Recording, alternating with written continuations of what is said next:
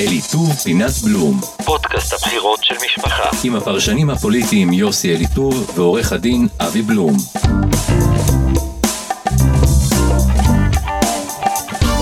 ערב טוב עורך דין אבי בלום. יוסי אליטוב, ידידי, ערב טוב לך. אה, אתה נשמע, מה זה נינוח? כאילו היית, כאילו עמדת ליד אה, בנימין בן נתניהו. כשהוא עשה את התפילה המרגשת והמרטיטה על ציונו של רבי שמעון בר יוחאי במירון. כן, תשמע, אם רוצים לקחת אה, פרץ בלתי נדלה של אנרגיות, זה לעמוד לידו, לראות אותו ב-11 בלילה מגיע לאיזשהו אירוע, כאילו הרגע קם עם כוס הקפה הראשונה של אתה הבוקר. יודע, אני אתגרתי את הצופים, את האנשים שעוקבים אחריי, ואמרתי, איך יכול להיות ש-30 שנה לא הצלחנו לראות את בנימין נתניהו פעם אחת מניח תפילין? זאת אומרת, הוא מוקף עם כל כך הרבה חב"דניקים ויהודים נחמדים, והאיש אף פעם לא נראה מניח תפילין. אבל אמרתי לעצמי, תראה, הוא נסע למירון היום כדי לקחת כמה קולות לאריה דרעי, במסווה של איזו תפילה, כמובן מרגשת על הציון, לקח מבנט, לקח משר, עכשיו הגיע זמנה של ש"ס לתרום את חלקה ל- לליכוד. ואולי יום אחד הוא ירצה לקחת קולות גם מיהדות התורה, ונראה אותו פתאום עם איזושהי טלית ככה של, של השמונה בגודים, עם ה... שקולת חלד. שקולת תכלת ואיזה קישוט מכסף, הוא מסוגל לעשות הכל, אבל אני שאלתי, באמת, חברים, אתם יכולים לאתגר אותנו? יש תמונה של ביבי עם תפילים או אין? אתה זוכר. אותו אגב הניח תפילים פעם? אה, לא, ו- ולדעתי הוא גם לא יניח אולי בבר מצווה, ואתה יודע, אחד הדברים היפים, אולי הדבר היחידי, שבכך שהאיש עם המריצה כבר לא חבר, שאפשר לשלוף סיפורים מהעבר. אתה זוכר, יוסי, כשישבנו עם איווט, בטוב ליבו ביין, ליברמן, כן. אז הוא סיפר שיש איזו מסעדה ירושלמית, מסעדת שרצים, השם ירחם, הוא אומר, שמה, כמה שאני הולך ואני לא מקפיד, הוא אומר, אשתי מקפידה, אני לא. המאסטר שלי היה בן ציון נתניהו, בגיל 102 היה מגיע לשם, הוא אומר, הוא. רחוק מדת יותר מכולם. עכשיו, מה אנחנו שיש אצל בטוחים שהוא נתניהו... כבר- שהוא חזר בתשובה. לא, אבל שמענו נמצא. פעם הגדרה דווקא מהחבר'ה החרדים, אין אצל ביבי גרם של משהו אמוני. מה שכן יש אצלו זה לאומי, תודעה לאומית עמוקה. יש לו תודעה לאומית, תורת. ז'בוטינסקי, כן. כן, אבל גם הלאומיות הישראלית, היהודית, בוערת בו, אבל יודע, אם- באמת אם- מדת הוא רחוק, אם חייבים לומר את אם, זה. אם אני אתן לך את ההגדרה באמת, מה, מה מבדיל ומפריד בין נתניהו לנפתלי בנט למשל, נפתלי בנט אה, מאוד מתחבר ליהדות הפולקלורית. היהדות הפולקלורית היא בעיקר אמ- יהדות אמריקאית. הם חיים מהנרות של חנוכה לריקודים של פורים, לעובי המצה בפסח, מאוד מאוד, איך אומרים, נרתמים לטקסים. וזה בנט, תדבר איתו על הלכות, וזה, אל תסבך אותו, דבר איתו על עובי של האוזן המן, אז התחברת אליו. נתניהו זה יהדות אחרת, היא גם לא יהדות פולקלורית. זה, הוא יושב כאן, הוא רואה את עצמו סוג של נביא, שמכין את העם היהודי למאה השנים הבאות, הוא קיבל ערימות של תודעה היסטורית מאביו בן ציון נתניהו, ובאמת, אין, אין לו שום חיבור למשהו של הלכה, של יהדות להלכה למעשה. הוא, הוא קשור אה, ללאום. ללאום, הוא מכין את העם היהודי למאה השנים. הבאות. אגב, הוא עושה את זה לא רע, הוא כל הזמן שקוע בספרים עבי הכרס רגע, האלה. יוסי, במאה השנים הבאות הוא יהיה פה. אני רוצה להגיד לך משהו, עד שהוא לא הולך, הוא תולה את קיומנו בקיומו, זאת אומרת, הוא מתכוון להיות פה עוד לא- מאה שנים. עד שהוא לא הולך, ואני סופר 30 יום, אני לא מאמין שהוא הלך. עכשיו, אתה יודע, על סטלין אמרו את זה לשלילה. זה כמו שאומרים ביבי אומרים את זה לחיבה. מרחפת. כן, כן, נתניהו יעזוב, אגב, זו התזה שלי ואני מעדכן אותה, יעזוב ביום שהוא ירצה ללכת. עד שהוא לא ירצה, הוא לא ילך. הוא לא ירצה אף פעם. אבל תשאל אותי למה אני אומר את זה. בסוף גם מרגרט תאצ'ר הלכה. אבל בוא נדבר כן, על הנושא אבל אבי- שלנו. אבי, לפני השפנים. שנגיע, כן, בבקשה יוסי, בבקשה. לנושא שלנו.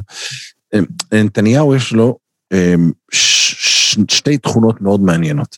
תכונה אחת, אנרגיות אינסופיות ליהודי בן 72, ועדיין אגב, זה לו- התפקיד עושה את זה. יש לו להבדיל, כוח להבדיל, אמנם אצלנו לא מסתובבים. אינסופיות. אבל תראה, להבדיל את הגדולים אצלנו, ראש ישיבה שאתה רואה, יכול להיות ראש ישיבה בן 74, בגיל 80, שהם בשיא כוחם, לא מסתובבים כמו ביבי, אבל מכירים כל תלמיד, כי בסוף התפקיד גורם לך שהאנרגיות יצאו ויתפרצו מתוכך. ו- כן, ויש תכונה בתובנה נוספת. שנייה, בבקשה, ו- כן. תכונה נוספת יש לנתניהו מאוד מעניינת. נתניהו מוכשר בראייה פוליטית, זאת אומרת, הוא קורא מפה ראשון, אף אחד לא מזהה מה קורה, מה קורה סביבנו. הוא, יגיד, הוא יושב היום ויגיד לך עוד שלוש שנים מה יעניין את הציבור.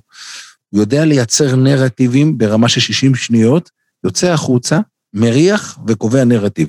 זה, זה מדהים, אין, אין עוד כישרון כזה. שים לב איך הוא פרץ לרחוב הערבי, ועשה את אחד המהלכים הנועזים שנעשתה בפוליטיקה בכלל. אדם שהאשים את הערבים שצריך להכניס להם מצלמות, כי רגע, הם אז כולם שם זה אוכלים. השפנים של נתניהו. אבל לא, תן עוד הגענו, לא, עוד תן לא לי הגענו. הערת סיום, לא לפני הגענו שנעבור. לערבים וכל זה. אנחנו התחלנו עם פולקלור. ביבי, ואמרת נכון, הוא יכול לראות קדימה, יש לו ראייה למרחוק, שאצלנו מייחסים באמת לגדולים, אז ברמה הפוליטית המדינאית, הוא אחד בדור מהבחינה הזאת.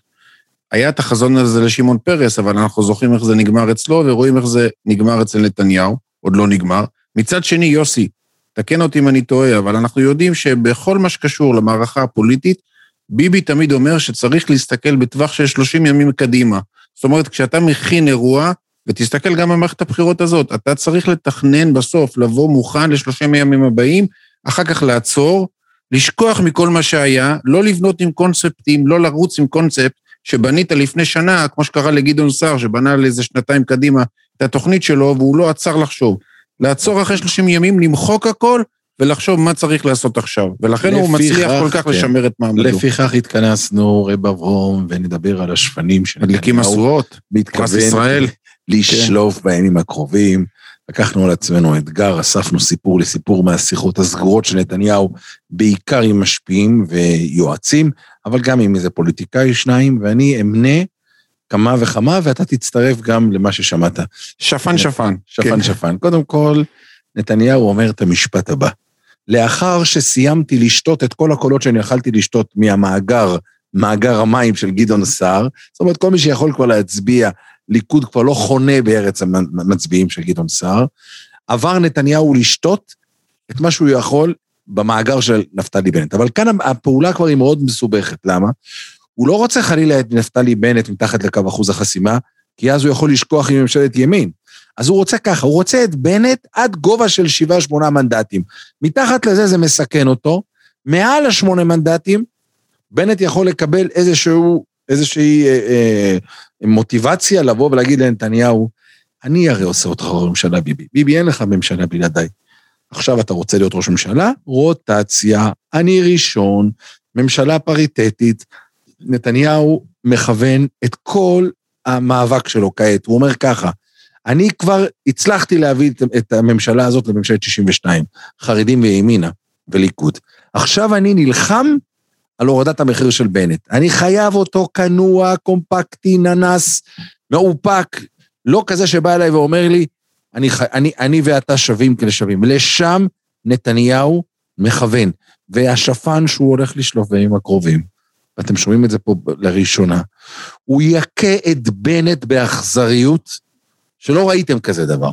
כל סיפור, כל סרטון, כל דבר ייצמד אליו. אפשר ביותר שהוא- אכזרי ממה שהוא עשה לו אני בפעמים אגיד קודמות. לך, אני אגיד לך, עד שהוא יקבל הוא הוריד אותו את מתחת הטלפון, לאחוז החסימה. עד שהוא יקבל את הטלפון מהסוקר, שיגיש, שעושה אחת ליומיים סקר ויגיד לו, בנימין, עם, ה, עם המבטא האמריקאי הכבד, הורדנו אותו לשישה שבעה.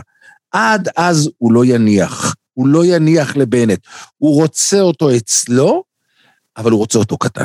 אני רוצה שנייה, אפרופו שפן שפן, ללכת קצת אחורה. כי כאילו כבר נשכח מה שהוא עשה לסער.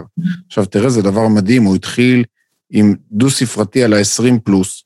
הוא הוכתר כמשיח הלבן החדש של מחנה המרכז-שמאל, דיברו, ראינו אנשים שמתייצבים לידו. בואו לא נשכח שזאב אלקין פתאום ערק, זה היה כמו ההכרזה על כך ששמו מפעיל באירועי מדינה, שגם אז באותו רגע חשבנו שביבי גמור. עכשיו, מה שהוא עשה, הוא פשוט פירק, הוא למד את ה base. קודם כל הוא הבין שרק לא ביבי זה משהו שלא עובר בסוף אצל מצביעי הליכוד. עכשיו, מה שחידש לנו השבוע, בכיר במטה של נתניהו, יוסי, אנחנו חשבנו שאצל גדעון חונים, כבר נדבקנו בטרמינולוגיה של נתניהו, גדעון, איך שהוא קורא לו. חונים אצלו שלושה ארבעה מצביעי ליכוד.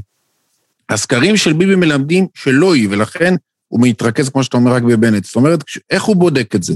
אתה הולך ושואל כך, אתה שואל בסקרים, וזה מה שביבי עושה בעיקר בשבועיים האחרונים, למי אתה מצביע בגזרת בנט-סער, ומי המפלגה השנייה שהיית שוקל להצביע לה אם המפלגה הראשונה לא הייתה קיימת או אם יקרה משהו. ומשהו זיהה אצל גדעון סער שההצבעה לליכוד כמפלגה משנית כמעט אפסית מצד אחד. מצד שני, 75 אחוז ממצביעי גדעון סער אמרו שהם יצביעו למפלגת יש עתיד כמפלגה שנייה, כן. שזה דבר מדהים. ולכן ביבי מניח לגמרי את סער בצד, הוא רוצה שלפיד יעשה לו שם את העבודה, הוא מרים ללפיד גם כשהוא מציב אותו כמי שמאתגר אותו משמאל, ומתרכז, כמו שאתה אומר, רק בבנט. אבל אני מתחיל מהבסיס, כן. מה שהוא עשה על, לגדעון סער בבחירות האלה, תוך חודש ימים זה דבר בלתי ייאמן. בוא נדבר על שני שפנים נוספים שאנחנו רואים, חלק רואים, חלק נראה בימים הקרובים. הם מתפרסמים כל מיני פרסומים לא נעימים על בני גנץ. הפרסומים האלה ילכו ובוא נאמר, יתפתחו בימים הקרובים. הם יעשו בדרכים לא חוקיות, זאת אומרת, מה פירוש לא חוקיות? הם יצופו בכל מיני מקומות כאילו באקראי. שום דבר לא באקראי. לא סיפורי הרב חבורה שפתאום התעוררו לחיים, ולא דברים אחרים. בני גנץ יחטוף בכדי לעוף מתחת לקו אחוז החסימה. כי נתניהו יודע שיש שלוש רשימות שנאבקות בשמאל על קו אחוז החסימה. כחול לבן, מרץ והמפלגה הערבית של מנסור, שרגע אחד אומרים שהיא בימין, חלק אומרים שהיא בשמאל. הוא חייב לזרוק או את מרץ או את גנץ לסל המחזור, והוא יעשה זאת באכזריות. אם הוא יצליח בסוף לזרוק אותו, שיחסרו לו כמה אלפי קולות, הוא ניצח. שפן שני, גנץ זה אירוע מת- טרגי, ראיינתי אותו כן. השבוע. שמע, אנחנו בסוף עושים ראיונות עם פוליטיקאים כמה שנים טובות. כן. לא ראיתי אדם כל כך מבולבל, מדוכדך, שאתה לא מבין מה הוא עושה פה, ונראה שהוא עצמו לא מבין מה הוא עושה פה. ואתה ראיתי יודע- שהמגעים, המגעים היו רופפים אפילו, לא היה קשר כן, בין אתה הדיבורים הגדרת את זה. במדויק, ובואו לא נחשוף מה שקורה מאחורי ולפני הקלעים. שמע, אני אומר לך, כשאתה באמת, והוא באמת מענץ', הוא בן אדם טוב, רחמו, רחמנות על האיש הזה. באמת, הוא רחמנות לא שתה את כוס התרעלה ורחמנות האטום. עלינו שהדבר הזה היה גם רמטכ"ל שלנו ארבע שנים. זה בכלל מפחיד. והרבי מבלז כבר אמר פעם לרביסול אייכלר, שנס גדול שאתה מביא לי את הרמטכ"לים אחרי שהם פורשים, כי אם היית מביא לי אותם בהתחלה, היינו צריכים לעשות ימי תפילה ותהילים כל הזמן. אני אומר לך כבר, גנץ עונה להגדרה הזאת אחד על אחד. כבר אייכלר, אייכלר יותר מתאים להיות רמטכ"ל. קצת להתבדח, אנחנו דווקא מחבבים את סרוליק אייכלר, כן. איש שפיו וליבו שווים. סמוטריץ' זה, זה, זה עובד ככה. הוא הולך, נתניהו בימים הקרובים, מנהל שיחות חירומיות עם מנהיגים בציונות הדתית, אבל המנהיגים המתונים, כי המנהיגים הקיצוניים בין כה נמצאים אצל סמוטריץ'. הוא הולך לקו התפר של אנשים באזור הרב סתיו, באזור הרב פוירשטיין, כל מיני אנשים שלא מתחברים לדתיות הקיצונית של סמוטריץ', אבל חשוב להם כן שתהיה פה איזושהי ממשלת ימין בסוף, בגלל השטחים וכל הדברים האלה. והוא הולך להגיד להם, חברים, סמוטריץ' לא עובר את האחוז החסימה לפי הסקרים הפנימיים שלי. הרביעי שלו מתנדנד, אני מבקש מכם, תפנו במיילים, בהודעות, בישיבות, באולפנות, תגידו, הצילו, כל ממשלת הימין תלויה בכמה אלפי קולות האלה שיעברו מבנט לסמוטריץ'. ולשם הוא ילך בכל הכוח, הוא התחיל את זה, אבל לדעתי זה ילך ויגבר. ואתה אתה יודע מה, אני חייב להגיד לך שיש בזה מן האמת, כי אנחנו כל הזמן, כשאנחנו לוקחים את הארבע רשימות שנמצאות במורדות, שזה מנסור. כחול לבן, מרץ וסמוטריץ', אז יש לנו תחושה כל הזמן שסמוטריץ' הוא הכי גבוה, ומרץ ומנסור רבים על, על המקום האחרון. ביבי חושב אחרת. גם ביבי חושב אחרת, אבל גם במציאות פה אנחנו מדברים בסך הכל על מעבר של כמה אלפי קול מכאן לכאן שמשנים את התמונה. ובין, ונתניהו... אני שמעתי שגם בסקרים של ש"ס, סמוטריץ' הוא לא מהבטוחים שבין ארבע המפלגות האלו, באופן מפתיע. לש"ס יש סקרים בכלל, אבי? זה רק על- פה. הם עושים, כן, הם עושים סקרים מאוד. שלהם? התבקשנו שלא לומר את שמו עד אחרי הבחירות, כן? אבל? בוא נאמר, אוקיי. בוא נאמר שלפעמים אתה רואה תוצאות מקבילות באחד הערוצים, שמתיישבות הסיפור. לך עם הסוקרים. כן, עכשיו אתה כבר הבנת, אחרי הבחירות אנחנו אוקיי. גם נגלה. אוקיי. עכשיו, תראה, מה שקורה שם עם סמוטריץ' גם, שאנחנו יודעים שביבי התערב גם בעבודה הזאת מול, מול המחנה החרדי. למעט פרוש, שבאמת זה יוקרה על המקום שלו כשלומי אמוני, והוא מנסה לתת fight בחב"ד ואצל החרד"לים, אתה רואה שתיקה, גפני תמיד מתפרץ לו, אבל לא כתוכנית עבודה. שתיקה ביהדות התורה, אתה יודע מה, גם בש"ס, זה לא בכדי, ואתה שומע גם קולות מסמוטריץ', כשהתחילו אה, אה, הלהבות, נראו כשהם ככה כאילו הולכות ומתגבהות, אז ראינו פתאום שמישהו עם מטף דאג לכבות אותם, וסמוטריץ' אומר, אני לא רוצה לקחת קולות שמצביעים אה, למפלגות החרדיות, אולי חרדים שמצביעים ליכוד, וביבי אומר, אין בעיה שיצביעו לו. זה בא גם כן מבלפור, שביבי ישב עם המספרים, והורה להם, תראו, אם אתם, אה, אה, בשביל לשמר את המנדטים שלכם, אתם יכולים לקבל גם 60 אלף פחות. מספרית. אם יהדות התורה וש"ס מקבלים 60 אלף פחות, שזה המון, הם נשארים עם התשעה לש"ס ועם השבעה ליהדות התורה. ואתם מאבדים, נניח, בסצנריו הכי גרוע מבחינתכם, 25-30 אלף קול לסמוטריץ', אתם יכולים לחיות עם זה.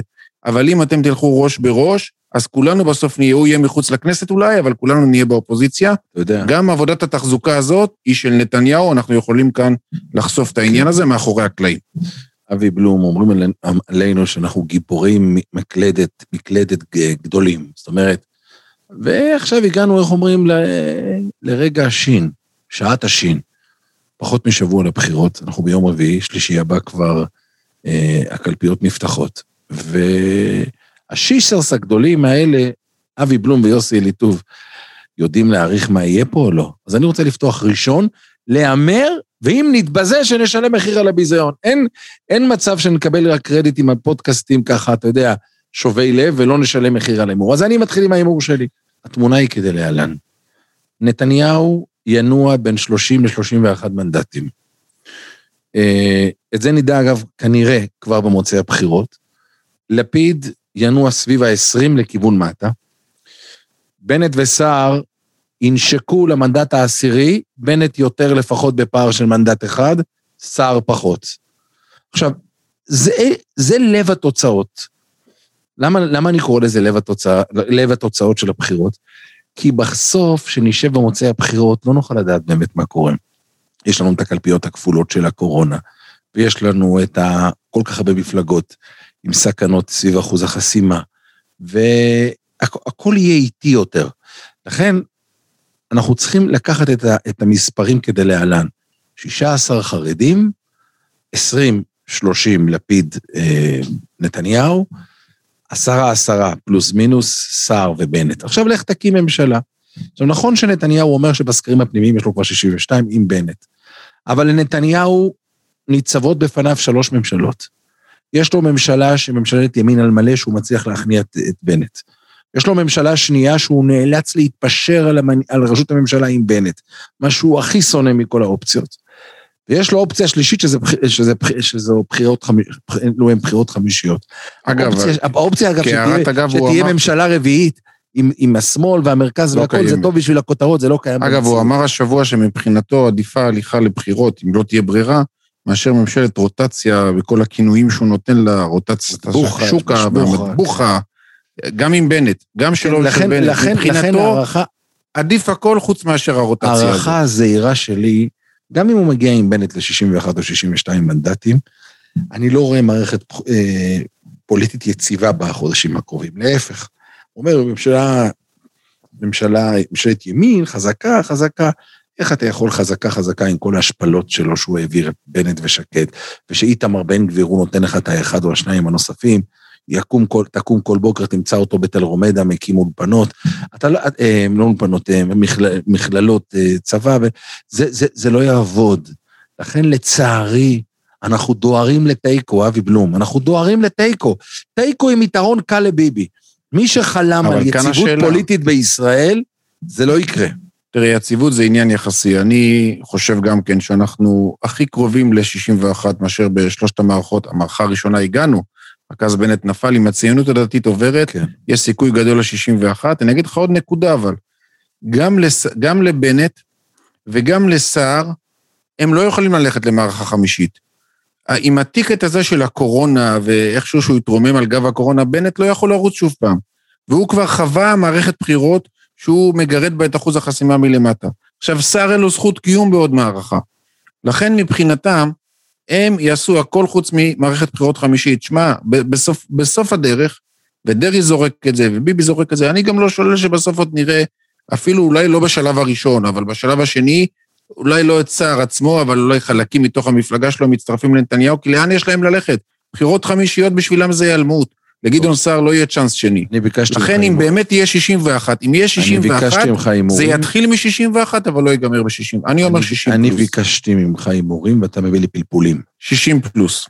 מה זה 60 פלוס? 65? לגוש הימין עם בנט. בין כן? 60 ל-61, 2, כן. אבל אתה, אתה, אתה יכול להחזיק ממשלה בצורה הזאת? אני ש- חושב ש- שאם אתה מצליח להקים ממשלה, אז בסבב השני יצטרפו אליך עוד.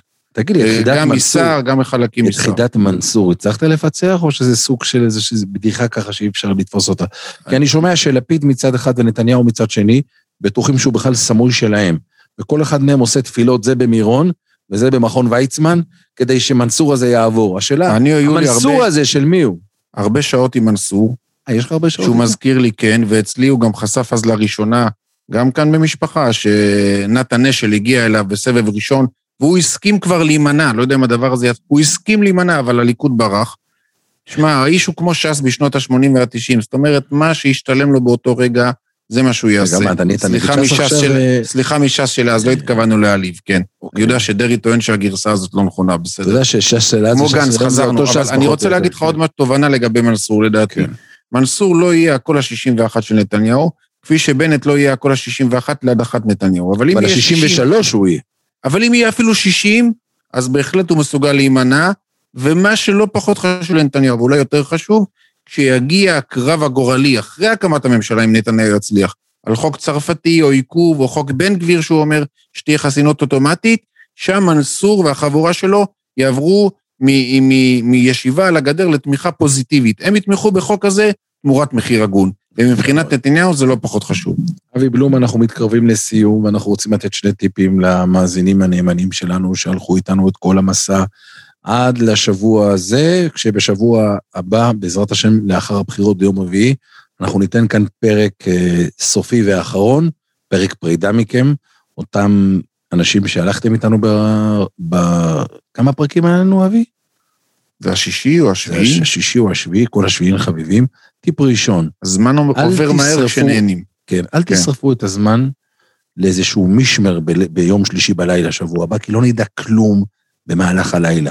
עדיף אבל תישנו אנחנו טוב. יושבים בערוצים, הרסת לנו את תשנו. הרייטינג. אבי, שישנו טוב, בעיקר האישי וברוכים שמקשיבים לנו, בשעות הפנאי. יש לי פשרה, שירדמו, ש- שירדמו עם הרדיו ברקע. שירדמו כן. עם, ה- עם הרדיו ברקע. אם אתם רוצים לפנות לילה לעדכונים, לדעתי, רביעי לילה יהיה לילה יותר מעניין בשלישי לילה. ונקודה שנייה, שהיא חשובה עוד יותר. אנחנו במדינת ישראל מגיעים לבחירות הרביעיות הללו עייפים, מותשים, אותם שחקנים, אותם שמות, אותם סלוגנים, אותם אנשי שלומנו שמתפרנסים מכל הבחירות, מפרגנים לכולם עד הסוף. קחו את הכל בפרופורציות. החיים שכולנו ימשיכו בעזרת השם כל אחד לפי סד הזכויות שיש לו בשמיים, לטוב ולמוטב, עם ביבי, אחרי ביבי. המחשבה הזו שמנסים לייצר לנו איזשהו ריקוד של עגלי זהב, שבלי טראמפ ובלי ביבי ובלי יוסי כהן, אז אנחנו נאבד את זכותנו לחיות, זו תפיסה מעוותת על גבול חטא העגל. לביבי יש זכויות אדירות, אני לא חושב שיש עוד מנהיג שיש לו כל כך הרבה זכויות. גם לטראמפ היו זכויות אינסופיות, ובכלל ליוסי כהן יש המון זכויות. אבל לבוא ולהתבלבל ולזכור שהטוב שיש לנו כאן זה בזכות עולם התורה ועם ישראל ואבא שלנו בשמיים שאוהב אותנו, אז הוא זכה שיהיו שליחים וצינורות, צינור מארצות הברית, צינור ממודיעין מר כהן וצינור מירושלים מר נתניהו, אבל הם, הם צינורות לברכה. הברכה זה בזכות לומדי התורה. אם יש לאחד מאיתנו, ובזה אני רוצה לסיים, אבי, פנאי, לכו חפשו את האברכים, את עושי החסד, את לומדי התורה, שבזכויות שלהם זכינו להיות האומה הראשונה בעולם שיש לה חיסונים. לכו תחבקו אותם, תנו להם כסף, תביאו להם שמחה הביתה. הם הביאו עלינו את הברכה. נתניהו היה הצינור. מי שרוקד סביב הצינור ושוכח את אלה שהביאו את הברכה, הוא אדם עיוור ומבולבל. אנחנו חייבים להודות לנתניהו על זה שהוא זכה להיות שליח, אבל ללכת למשלחים, המשלחים אלו הם לומדי התורה, עושי החסד, האימהות הצדיקות שרצות לאסוף מצוות, כל אלו שמייצרים לנו את מאגר הזכויות, שעל גבי המאגר הזה אנחנו יכולים לנוע. אני יודע שאתה ליטפק, אבי, אבל יש לך שורשים חסידיים. אז אתה מסתכל עליי ככה כמו אחד שנחת מאיזה כוכב לכת. אבל אני, אני אגיד לך, במילה. אני ינקתי את זה מהסבתא המרוקאית, שבדרך, ומהאבא החסיד, ומהאימא שלמדה בסמינר וולף. ברור לנו שאנחנו המדינה היחידה שזכינו לצאת מה, מה, מן החור השחור הזה של הקורונה. אבל באמת בגלל השיחות הליליות של נתניהו למנכ"ל פייזר, עד כדי כך אנחנו פסיכים. האם לא מובן שבשביל התורה ובשביל הוא ישראל, היה שליח נאמן בעניין הזה, אי אפשר אז- לקחת ממנו את מה שיש לו. אבל תשמור לו את הטריטוריה שלו כשליח. אני הוא לא מביס, הביא לנו ו- את הברכה, יש לו גם הוא היה שליח.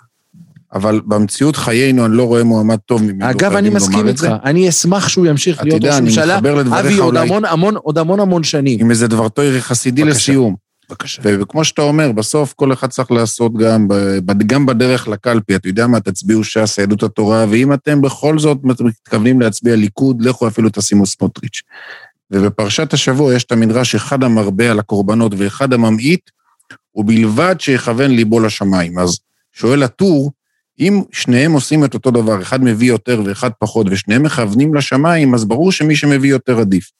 השפת אמת, אפרופו אמרת חסידי, אז זה קפץ לי, ואני אגיד את זה בלשוני, הוא אומר, לכל אחד יש תקופה בחיים. יש לך תקופה לפעמים שהיא תקופה של ממעיט. אתה לא יכול להעמיס על עצמך יותר מדי, לפעמים גם ביידישקייט. אל תעשה יותר מכפי יכולתך. אחד המרבה ואחד הממעיט, באמת תשתדל לכוון את ליבך למה שאתה יכול, וגם במערכת הבחירות הזאת, יוסי, כל אחד כפי יכולתו,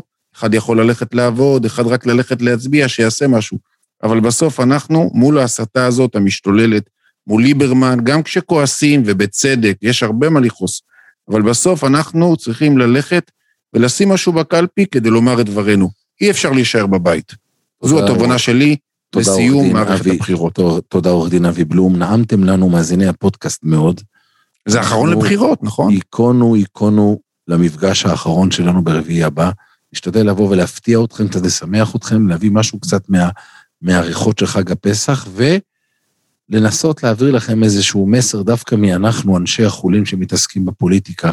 פרופורציות, חרדים יקרים, קחו את הפוליטיקה בפרופורציות, אל תחשבו שהכל מתחיל ונגמר בבלפור.